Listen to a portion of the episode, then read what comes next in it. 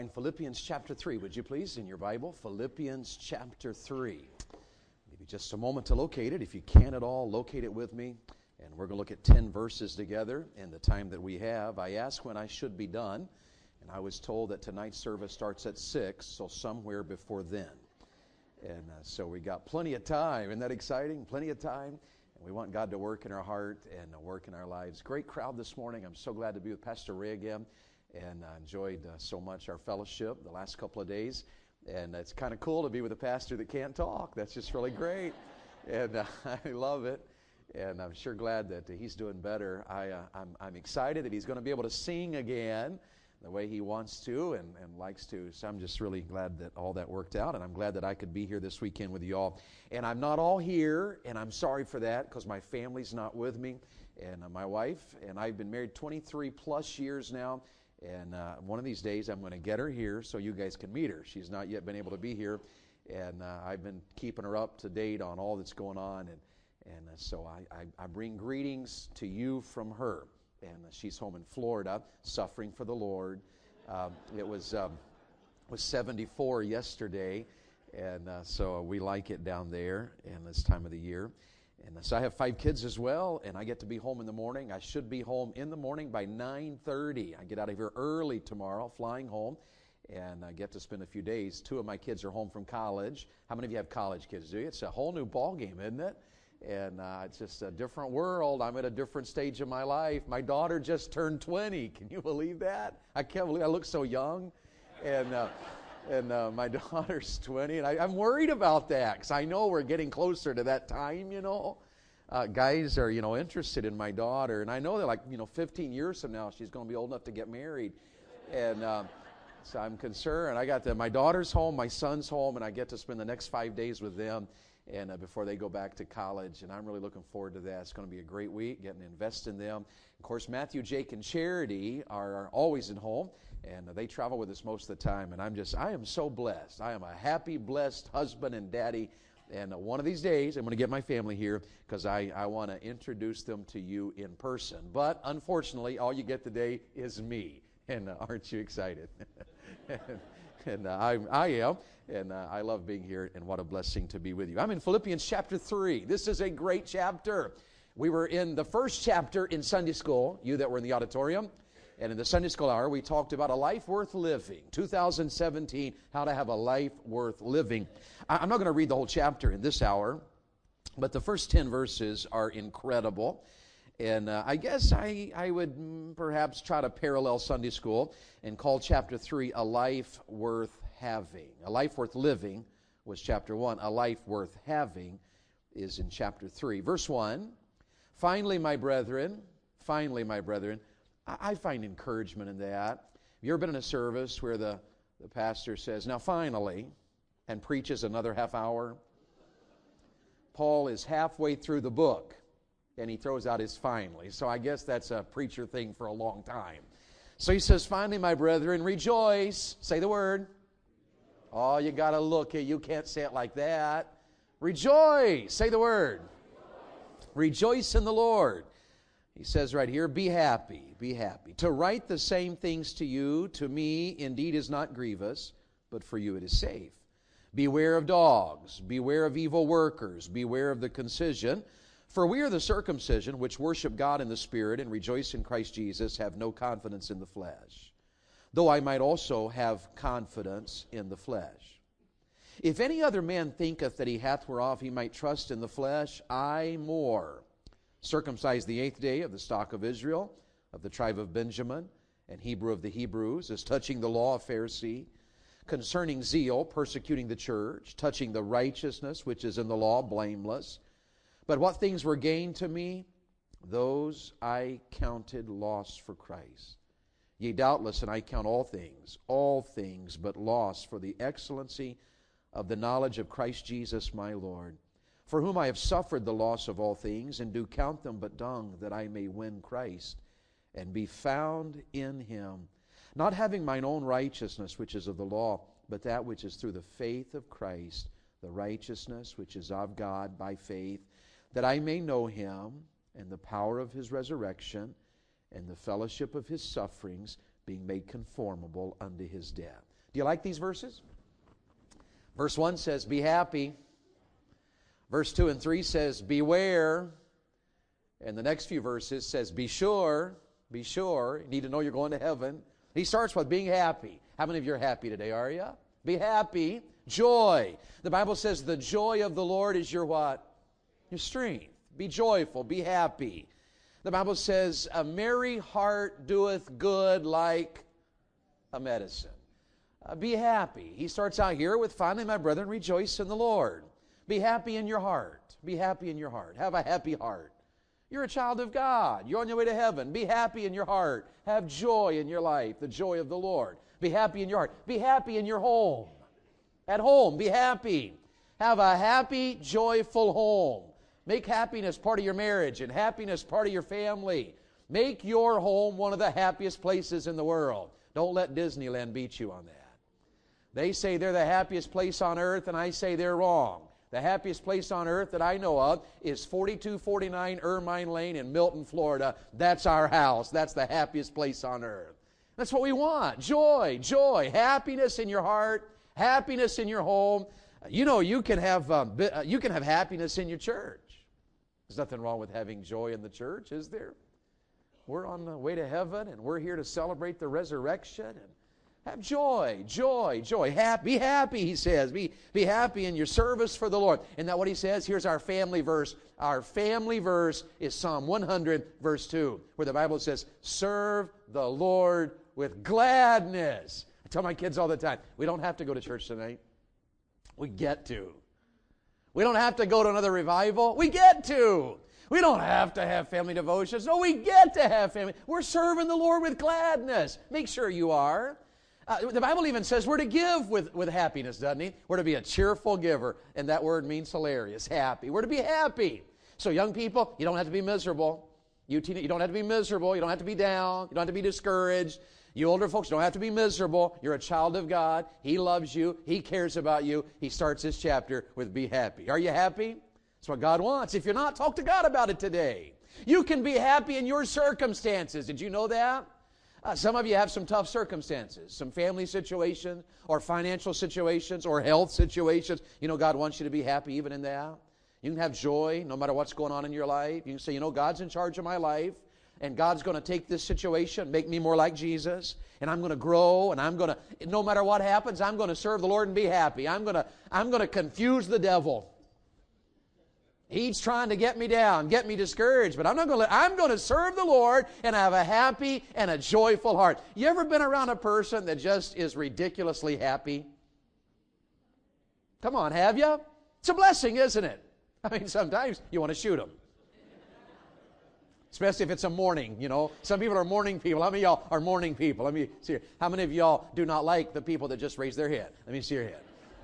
Some people are just morning people, aren't they? They're just happy. Good morning. How are you? And you're like, leave me alone. And uh, I heard one comedian, he said, My wife's a morning person. She's always like, Good morning, sunshine. He said, I'd rather be held up in the morning. At least they'll let you lay down. And, uh, and so I, I, understand circumstances come and go, but Paul's, Paul's message is for you. Finally, my brethren, rejoice in the Lord. Have a happy heart and a happy home and serve the Lord happily and give happily and let joy rule in your life, no matter your circumstance. If you're going through a hard time, you ought to ask God today, Lord, I don't know what's going to happen here, and my heart's hurting, and, and I'm discouraged about it, and I'm down, but you got to help me to smile through this situation, have a happy heart. That's what, by the way, the man who wrote these words, he's in prison. And he's in prison simply because he's been traveling the world telling people about Jesus, trying to do good works and help people to know God. He's not a murderer, he's not molested anybody, he's he's not stolen anything. He's just trying to do good works and he winds up in a prison cell and there he is in a dark and and damp and dismal cell and he says rejoice in the Lord. Isn't that incredible? How do you get how do you how, how do you how do you hurt a guy like that? We'll lock you in prison. Go ahead. Isn't that weird? I mean, come on, that's how God wants you to live. The joy of the Lord in your life. So he says, be, be happy. Then he says in verse 2, isn't that a strange verse? Beware of dogs. That's a unique verse, isn't it? So he says, be happy. Then he says, beware. And, and, and although it's a little awkward, the point he's making is beware of the things in your life that'll lead you down the wrong path. Beware of the things in your life that'll lead you down the wrong path, that'll tell you things that aren't true, that'll get you on the wrong doctrine or the wrong theology. Beware. I, uh, years ago, when I was first, first saved, a friend of mine gave me a, a cassette tape of a sermon. Y'all remember cassette tapes? That's like back in another dispensation. You remember that? And uh, I had a cassette tape of this sermon, and it was this preacher in Detroit, Michigan, and he was an African American brother, and he preached a sermon called Beware of Them Dogs. And man, it was good. It's not what the passage meant, but it was a great sermon. Because he said, You know, our church has a lot of dogs in it. That's what he said. Our church has a lot of dogs in here, he said. Some of you are chows, he said. You got a black tongue. And the crowd, they were like, mm hmm. And uh, it was a great sermon. He said, Some of you are like a poodle. He said, You march into church all dressed up and fancified, and you come down the middle aisle, and he said, You ain't worth nothing, but you look good. And I'll never forget the sermon. It was, he said, Some of you are little feist dog. He said, You're, you're, you're not real big, but you got a lot of fight to you. And he, just, he said, Beware of them dogs. This is a great sermon, though it's not what Paul's saying. Because what Paul's saying is you better beware of the things in your life that can hurt you and damage you and hinder you and get you on a wrong path. So he says, be happy. He says, beware. But the real point he's making here is be sure, be sure that you're on your way to heaven and that you're close to Jesus and you have a relationship with God. You could outline this part in two ways. It's how I'll finish the message. What he says in this passage is that we need righteousness through Jesus Christ. And then in verse 10, he reminds us that we need a relationship with Jesus Christ. Let me ask you a question Do you have to be perfect to go to heaven? Be careful. Think. Do you have to be perfect to go to heaven? It's a trick question, a little bit. Do you, teenagers, do you have to be perfect to go to heaven? How about it, ladies and gentlemen? We're a Baptist church. We emphasize doctrine. Do you have to be perfect to go to heaven? Well, the answer is what? No. But in this passage, the answer is actually yes. You don't have to be perfect to go to heaven. We know that. But this passage says you do. It's true. You do. What in the world? What? Seriously? Okay, let's look at it. Look at it. Remember the question. Look at it. He says in verse 4, look at verse 4. He says, Though I might also have confidence in the flesh, in me, in my works, my ability, if any other man thinketh that he hath whereof he might trust in the flesh, he says, I more. You know what Paul says right there? You ready for this? Paul says, just so you know, I am better than you are. That's what he's saying. You might think you're a good person and you're religious and you're on your way to heaven. I just want you to know something. I'm better than you are. I have more than you have. And then he, then he, then he describes what he has. And look at it, it's pretty interesting. He says in verse 5, uh, I was circumcised the eighth day, number one, of the stock of Israel, that's number two, of the tribe of Benjamin, that's number three, uh, a Hebrew of the Hebrew, Hebrews, touching the law, a Pharisee, that's number four, concerning zeal, persecuting the church, touching the righteousness which is in the law, I was blameless. That's number five. Let, let me illustrate it for you. I need five helpers. Can I get five guys? I had a couple of guys help me this morning. Give me five guys on the platform real quick, and I'm just going to have you hold a sign, all right? I need five guys. Just come on. There's one, there's one, there's two. Come on, I need three more. Come on, nobody here but us. We'll be here all day. You want to go to lunch? All right, you come on, son. You come on to help me. So there's Pastor, and, and we got one more. All right, come on. And uh, we're, we're going to hold some signs, all right? And so here, here's, here's five things Paul says I have that, that, that I'm just telling you I'm better than you are. And, and here's, here's uh, let, me, let me get it right. So we're going to hold we're going to hold five signs. Pastor, you are coveting his hair, I know.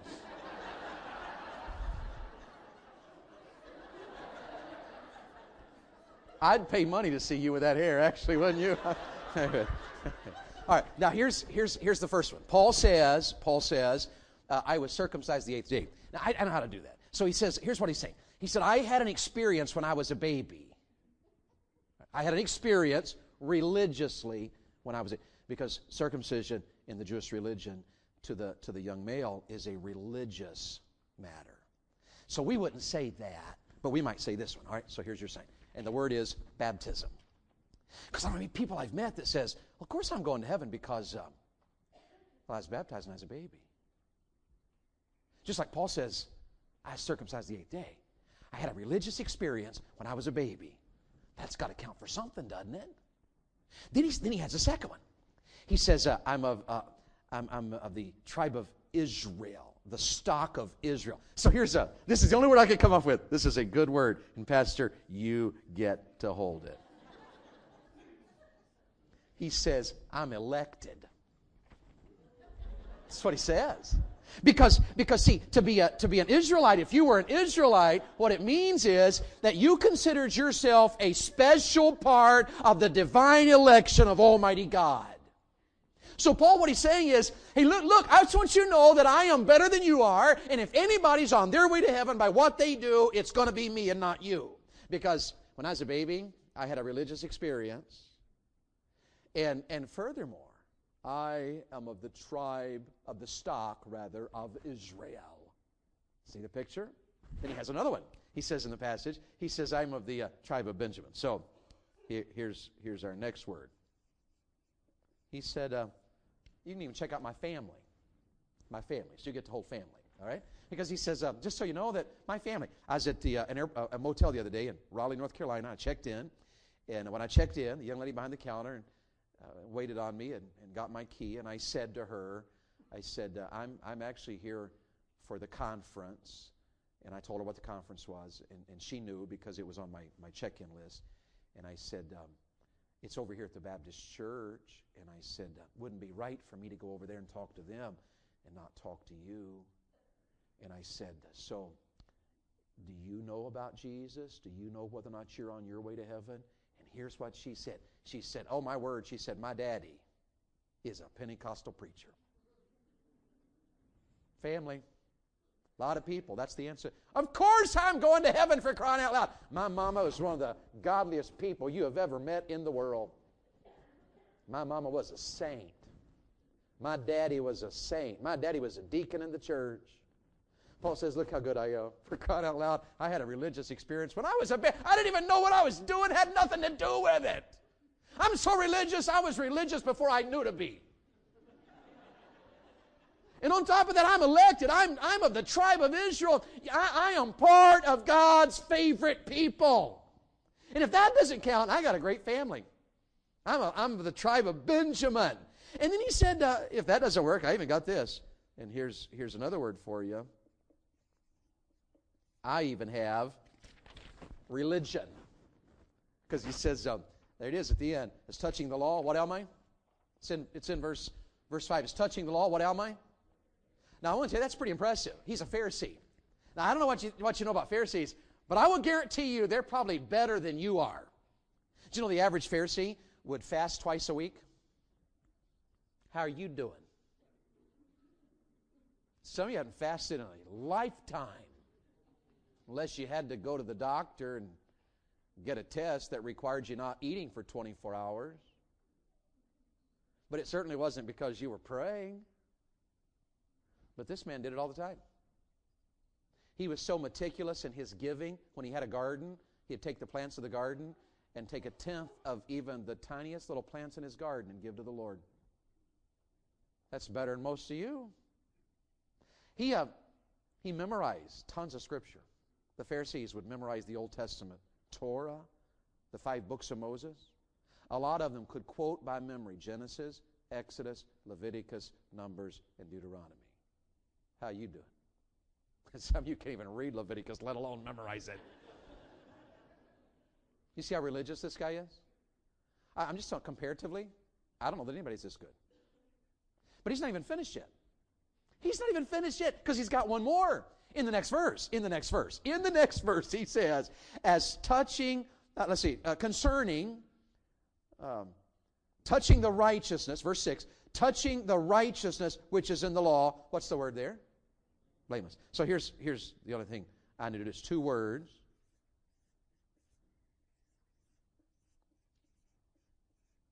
Here's what he says I have. You ready for this? I have good works here you go. This is yours. This is yours. Now look at what Paul says I have. All right. So we're going to start over here. Paul says, when I was a baby, when I was a baby, I had a religious experience. You want to know whether or not you're going to heaven? I just want you to know you may think you are, and you might feel like you got a lot on your side. I guarantee you I'm better than you are because even before I even knew what I was doing, I was religious. I circumcised the eighth day. The eighth day. I don't care how smart you are.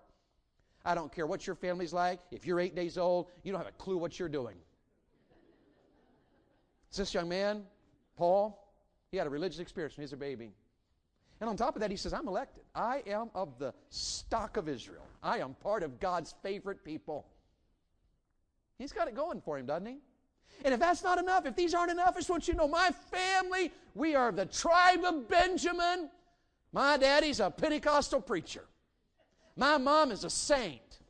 Nobody's got a family like mine. I just want you to know I, I got it together. And if that's not enough, I'm not as religious as you can get. I'm a Pharisee. Everywhere I go, if I walk into a building, people know, ooh, there's a religious man. That guy's a Pharisee. He's religious. Look at him. He's religious.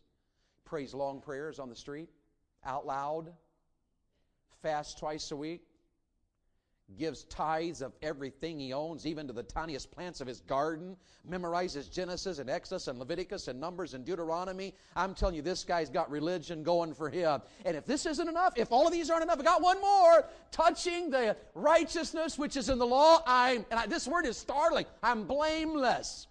My works are top of the line. But you know, they tell me, I've never looked it up and evaluated it, but I'm told by almost every place I look it up that there were over 600, 613 is what most people says, 613 religious laws. Here's what Paul says. I got them all. Now that's startling, isn't it? Because I just take the Ten Commandments. I, I can look at 10 of them, the Ten Commandments, and go, uh oh. Are you that way? Are you that way? Covetous? You that way? Does that ever happen in your life? I can look at the Ten Commandments and be convicted. And Paul says, I've worked overtime to have this blameless. So read all 600 of them. Check that one off. And that one. Yep, got that one. We're down here to 600. Yep, got that one too. There's that last one, 613. Check it. Okay, let me ask you a question. This is Paul. How are you doing? Paul says, if anybody has a right to go to heaven on their own, I want you to know it has to be me. Can you get more religious than this? I don't think so. You top this? I don't think so. You better than this? I don't think so. And then he says something odd something startling, something that is worth your attention. I'm done in just a few moments, but here's what he says. Look in verse 7. You see it? Look at your Bible at verse 7, Philippians chapter 3. You see it? But what things were gained to me, those I counted. What is the next word? Loss. Okay, now, silly illustration, but watch this. So what? I got baptized.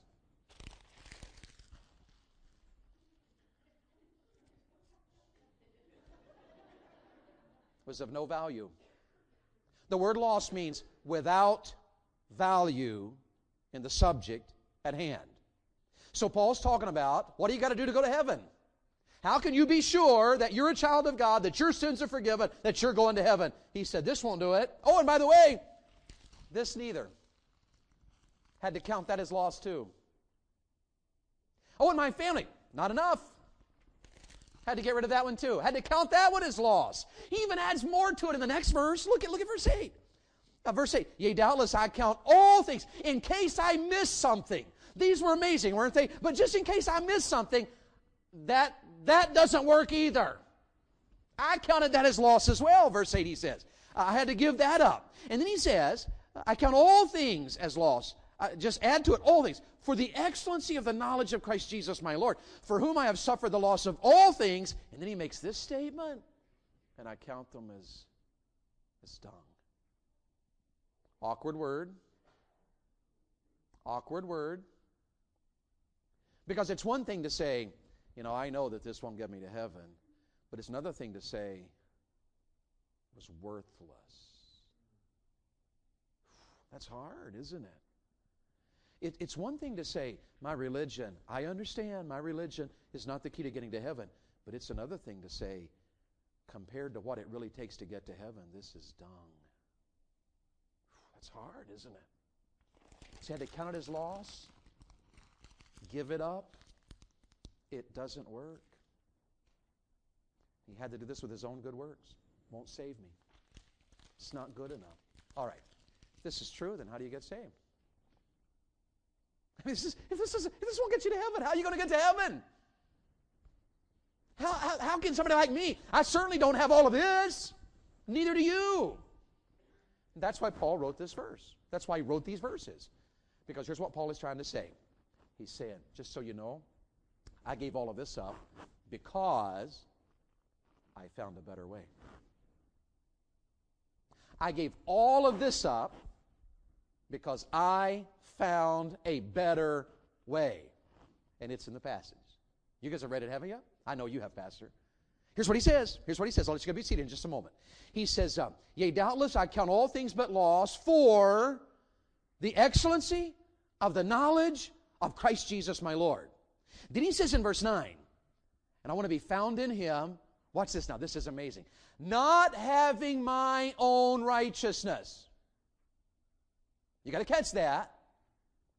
Paul says, I'm on my way to heaven not because of any of this. In fact, in order to be on my way to heaven, I had to give all of this up. I had to count all of this as loss, and I had to consider all of this as worthless.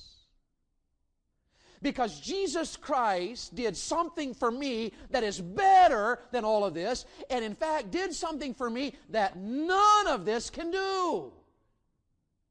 Here's what Jesus Christ did He did the only thing necessary for me to be a child of God on my way to heaven.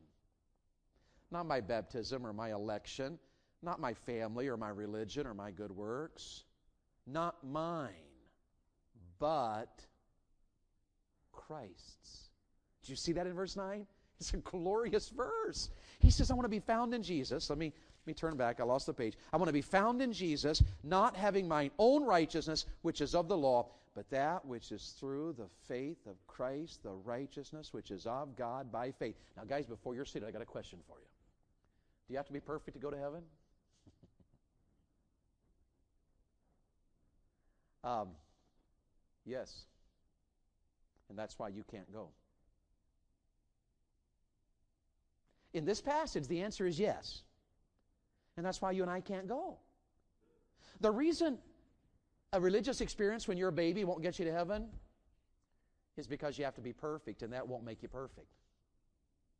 And the reason being elected as a child of Israel won't get you to heaven is because you have to be perfect, and that won't make you perfect. And the reason your family can't get you to heaven is because you got to be perfect to go to heaven, and your family won't make you perfect, and your religion will not make you perfect, and your good words will not make you perfect. But there's someone who can.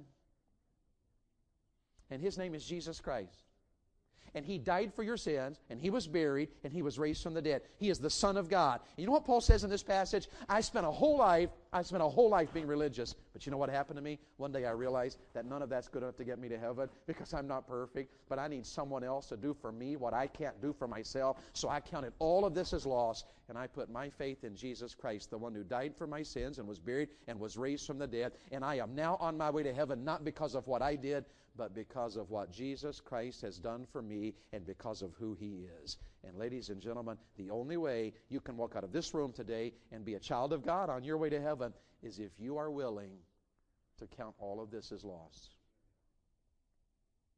Hard, isn't it? If you're willing to say, God, I've spent a lifetime trying to be good, but I realize now it won't make me perfect. And so I'm stopping trusting in my works and my religion and whatever happened in my family and whatever my nation is, my election, and whatever happened to me when I was a baby, I'm giving all of that up. And Jesus, what I'm doing is I'm coming to you to say, I am not perfect, and nothing I can do will make me perfect, but I know that you are. And I know that you died for my sins. And I know that you were buried. And I know that you were raised from the dead. And this day, this day, in January of 2017, I'm turning from all of this and I'm turning to Jesus Christ and trusting Him to take away my sins, give me everlasting life. Not my righteousness, but His. Isn't this a glorious passage? I don't have to be good enough. I don't have to be perfect because there is a Savior named Jesus Christ who is perfect. And you go to heaven not on your works, your religion, your righteousness. You go to heaven when you're willing to give up all of that and receive His. And that's what it means to be saved. Thank you, guys. You can have a seat. Thank you so much. That's a life worth having. It's eternal life. It's everlasting life. I want to ask you a question. I'm about done. I'm about, I'm about to finish. I'm about to say amen, have an invitation, and we'll go to lunch. But I want to ask you if you died today. When you walk out of here this morning, will you walk out of here a child of God, perfect through Jesus Christ? Or will you walk out of here depending on yourself, your religion, your works, your background? There's no middle ground. Paul writes to them here about being sure. Being sure that they were righteous through Jesus Christ. Are you? Thursday's a special day. Thursday. Friday, Friday's a political day, isn't it? Isn't it Friday that we make a transition from one president to another? Friday's a political day, but Thursday's my favorite day. Because Thursday is my birthday, but not age wise, but spiritually. Because on January the 19th of 1986, I was a high school student. I was religious. I went to church. I knew Bible verses. But on January the 19th of 1986, I realized that there was nothing in my life good enough to get me to heaven on my own.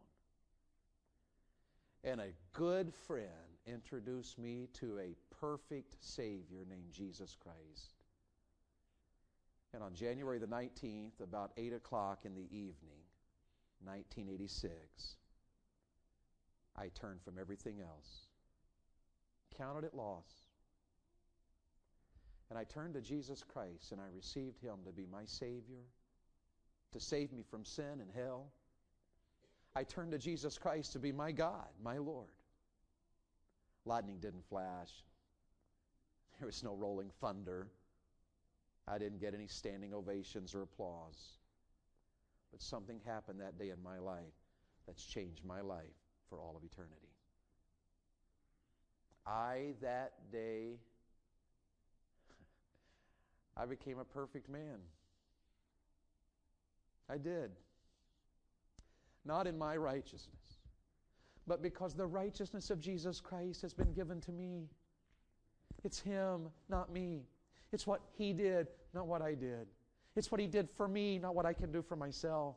It's Him. It's Him. It's Jesus, the Son of God, God the Son, the one that died, the one that was buried, the one that was raised from the dead. He bore my sin. He, he took my sorrows. He, he, he suffered in my stead. He was buried. He was raised from the dead. All of that so that I could be forgiven of my sins and have, have everlasting life. And, sir, man, there's a God in heaven that cares about you that much. And this Sunday morning, this Sunday morning, in, in this very church, in this very auditorium, he lovingly and gently and amazingly invites you to turn from everything else and receive Him as your Savior. Put your faith in Him. Let Him take your righteousness. Let Him take away your righteousness. That won't save you. Let Him give to you His. And that's what Paul's trying to say in this passage. It's glorious, isn't it? I got to close. I got I to be done. But he has another verse. He has one more verse. And he says, Look what God has done for me through Jesus. I'm, I'm on my way to heaven because I'm perfect. Not me, not me, not me, not my righteousness, but the righteousness of Jesus Christ that is mine through faith. I'm going to heaven because I'm a perfect man through the righteousness of Jesus Christ. All my sins are washed away. I've been forgiven. I have everlasting life. And it's all a gift, and it was given to me. I'm saved. I'm a child of God. That's shouting ground, isn't it? And he says, Now, you know what I'm doing? I'm not trying to get to heaven now. I'm just simply trying to get to know Jesus. He says, I'm, I need the righteousness of Christ. And God invites me to have a relationship with Christ that I may know him. That I may know him. Just let those words sink in. My dear church friend, the God of the universe likes you. he just likes you. he does. He likes you. I got a text the other day. I have a pastor I met this year in West Virginia. Had a great meeting in his church. You would love his church. New church. They meet in a funeral home.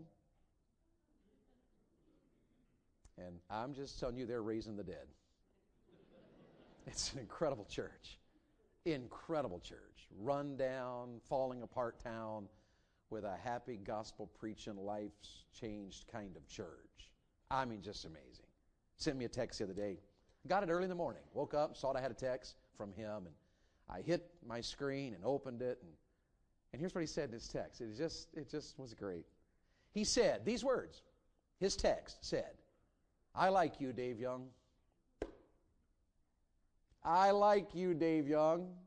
That is the weirdest text I've ever gotten from a pastor. I like you, Dave Young. I, I like you, Dave Young. That was a blessing to me. I thought about that all day long. I like you, Dave Young. Simple. It's, just, it's kind of dumb, isn't it? But it was special to me. He likes me. He likes me. You ever thought that there's a God in heaven? He likes you. You're his child. He knows everything about you and he still likes you. He cares about what's going on in your life. He, he likes you. We know that he loves us. Here's what Paul's saying that I may know him. Church, make 2017 a year in which you, in which you get to know Jesus in a greater way than you've ever known him. Close. That you walk with him, you love him, he loves you. You grow in the Lord this year. You become more like Jesus than you ever have. You know what it is to know His power, that I may know Him in the power of His resurrection, the fellowship of His sufferings. There very well may be this year ahead some suffering for you disease or a death, a health situation, some pain. Can I just tell you?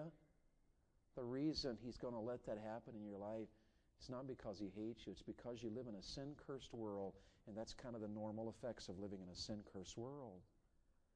But you have a Savior who wants to walk with you and talk with you and love you and be there with you. This is a great paragraph. This is a great paragraph. So we got to do two things at least. I got to invite you to know Jesus today. Because there's got to be two or three or four or five of you seated in the service. And the fact of the matter is, what I just preached right here is what you need. Because you're not yet the Christian that Paul is talking about here because you're depending on you and yourself and your religion. But God brought you here today to say, Don't you know that my son is better than your religion? Don't you know that trusting Jesus and being born again and forgiven is better than whatever else you can add to your life? Put your faith in Him today. Do two things in this invitation. Do two things today. Would you, friend? Number one, just pray. Just pray. You can do it right now. You can pray with your eyes closed. You can get on your knees. You can put your hands together. You can kneel. Whatever you pray and say, God, what Brother Young preached today, what Dave preached today is exactly what I want. I, I want to go to heaven and I want to be perfect and I want to be right with you so that my sins are forgiven. Whatever that is, I want it. And I know I can only have it through Jesus Christ. So, God, as best I know how, I turn from anything else in my life that's keeping me from you. And what I want, Jesus, is you to come into my life and forgive my sins. And I want you to be my Savior. I turn from everything else to you. Just as best you know how, mean it with all of your heart and turn to Jesus Christ. He'll forgive your sins and save you. He'll make you his child. And then here's the second thing I want to challenge you to do you pray about it, and then you slip here to the front just a moment. Here's what we'll do a pianist will play. I'll ask people to bow their head and close their eyes and be in prayer. And, and Pastor Andrew will stand right here in front of this Bible and this flower arrangement. And I'm just going to challenge you. You pray and then come and tell him you did.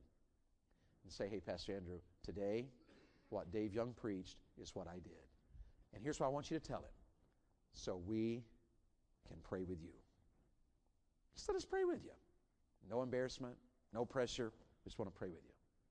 How many of you were in the Sunday school hour? Many of you in the Sunday school hour, the Lord challenged your heart in a couple of areas. And this would be a good time to pray about it. So we're inviting people to be saved. That's what we're going to do before we go to lunch. But we're also wanting God to help us. So Across the building, let's go to prayer. Across the building, let's go to prayer. Let's not just stand and wait for the service. Then let's go to prayer. Let's pray about knowing Christ more this year and about the situations of our life and about the gospel I talked about in Sunday school. Let's pray this morning. And somebody in this morning service, your heart's heavy and you've got a burden in your life and you're sitting in a church service, and I just want to tell you, you, you are in the presence of God. He says, if two or three are gathered together, I'm there. And, and during this invitation, you may just need to kneel and pray about a burden in your heart, and you ought to do it. And you may want somebody to pray with you.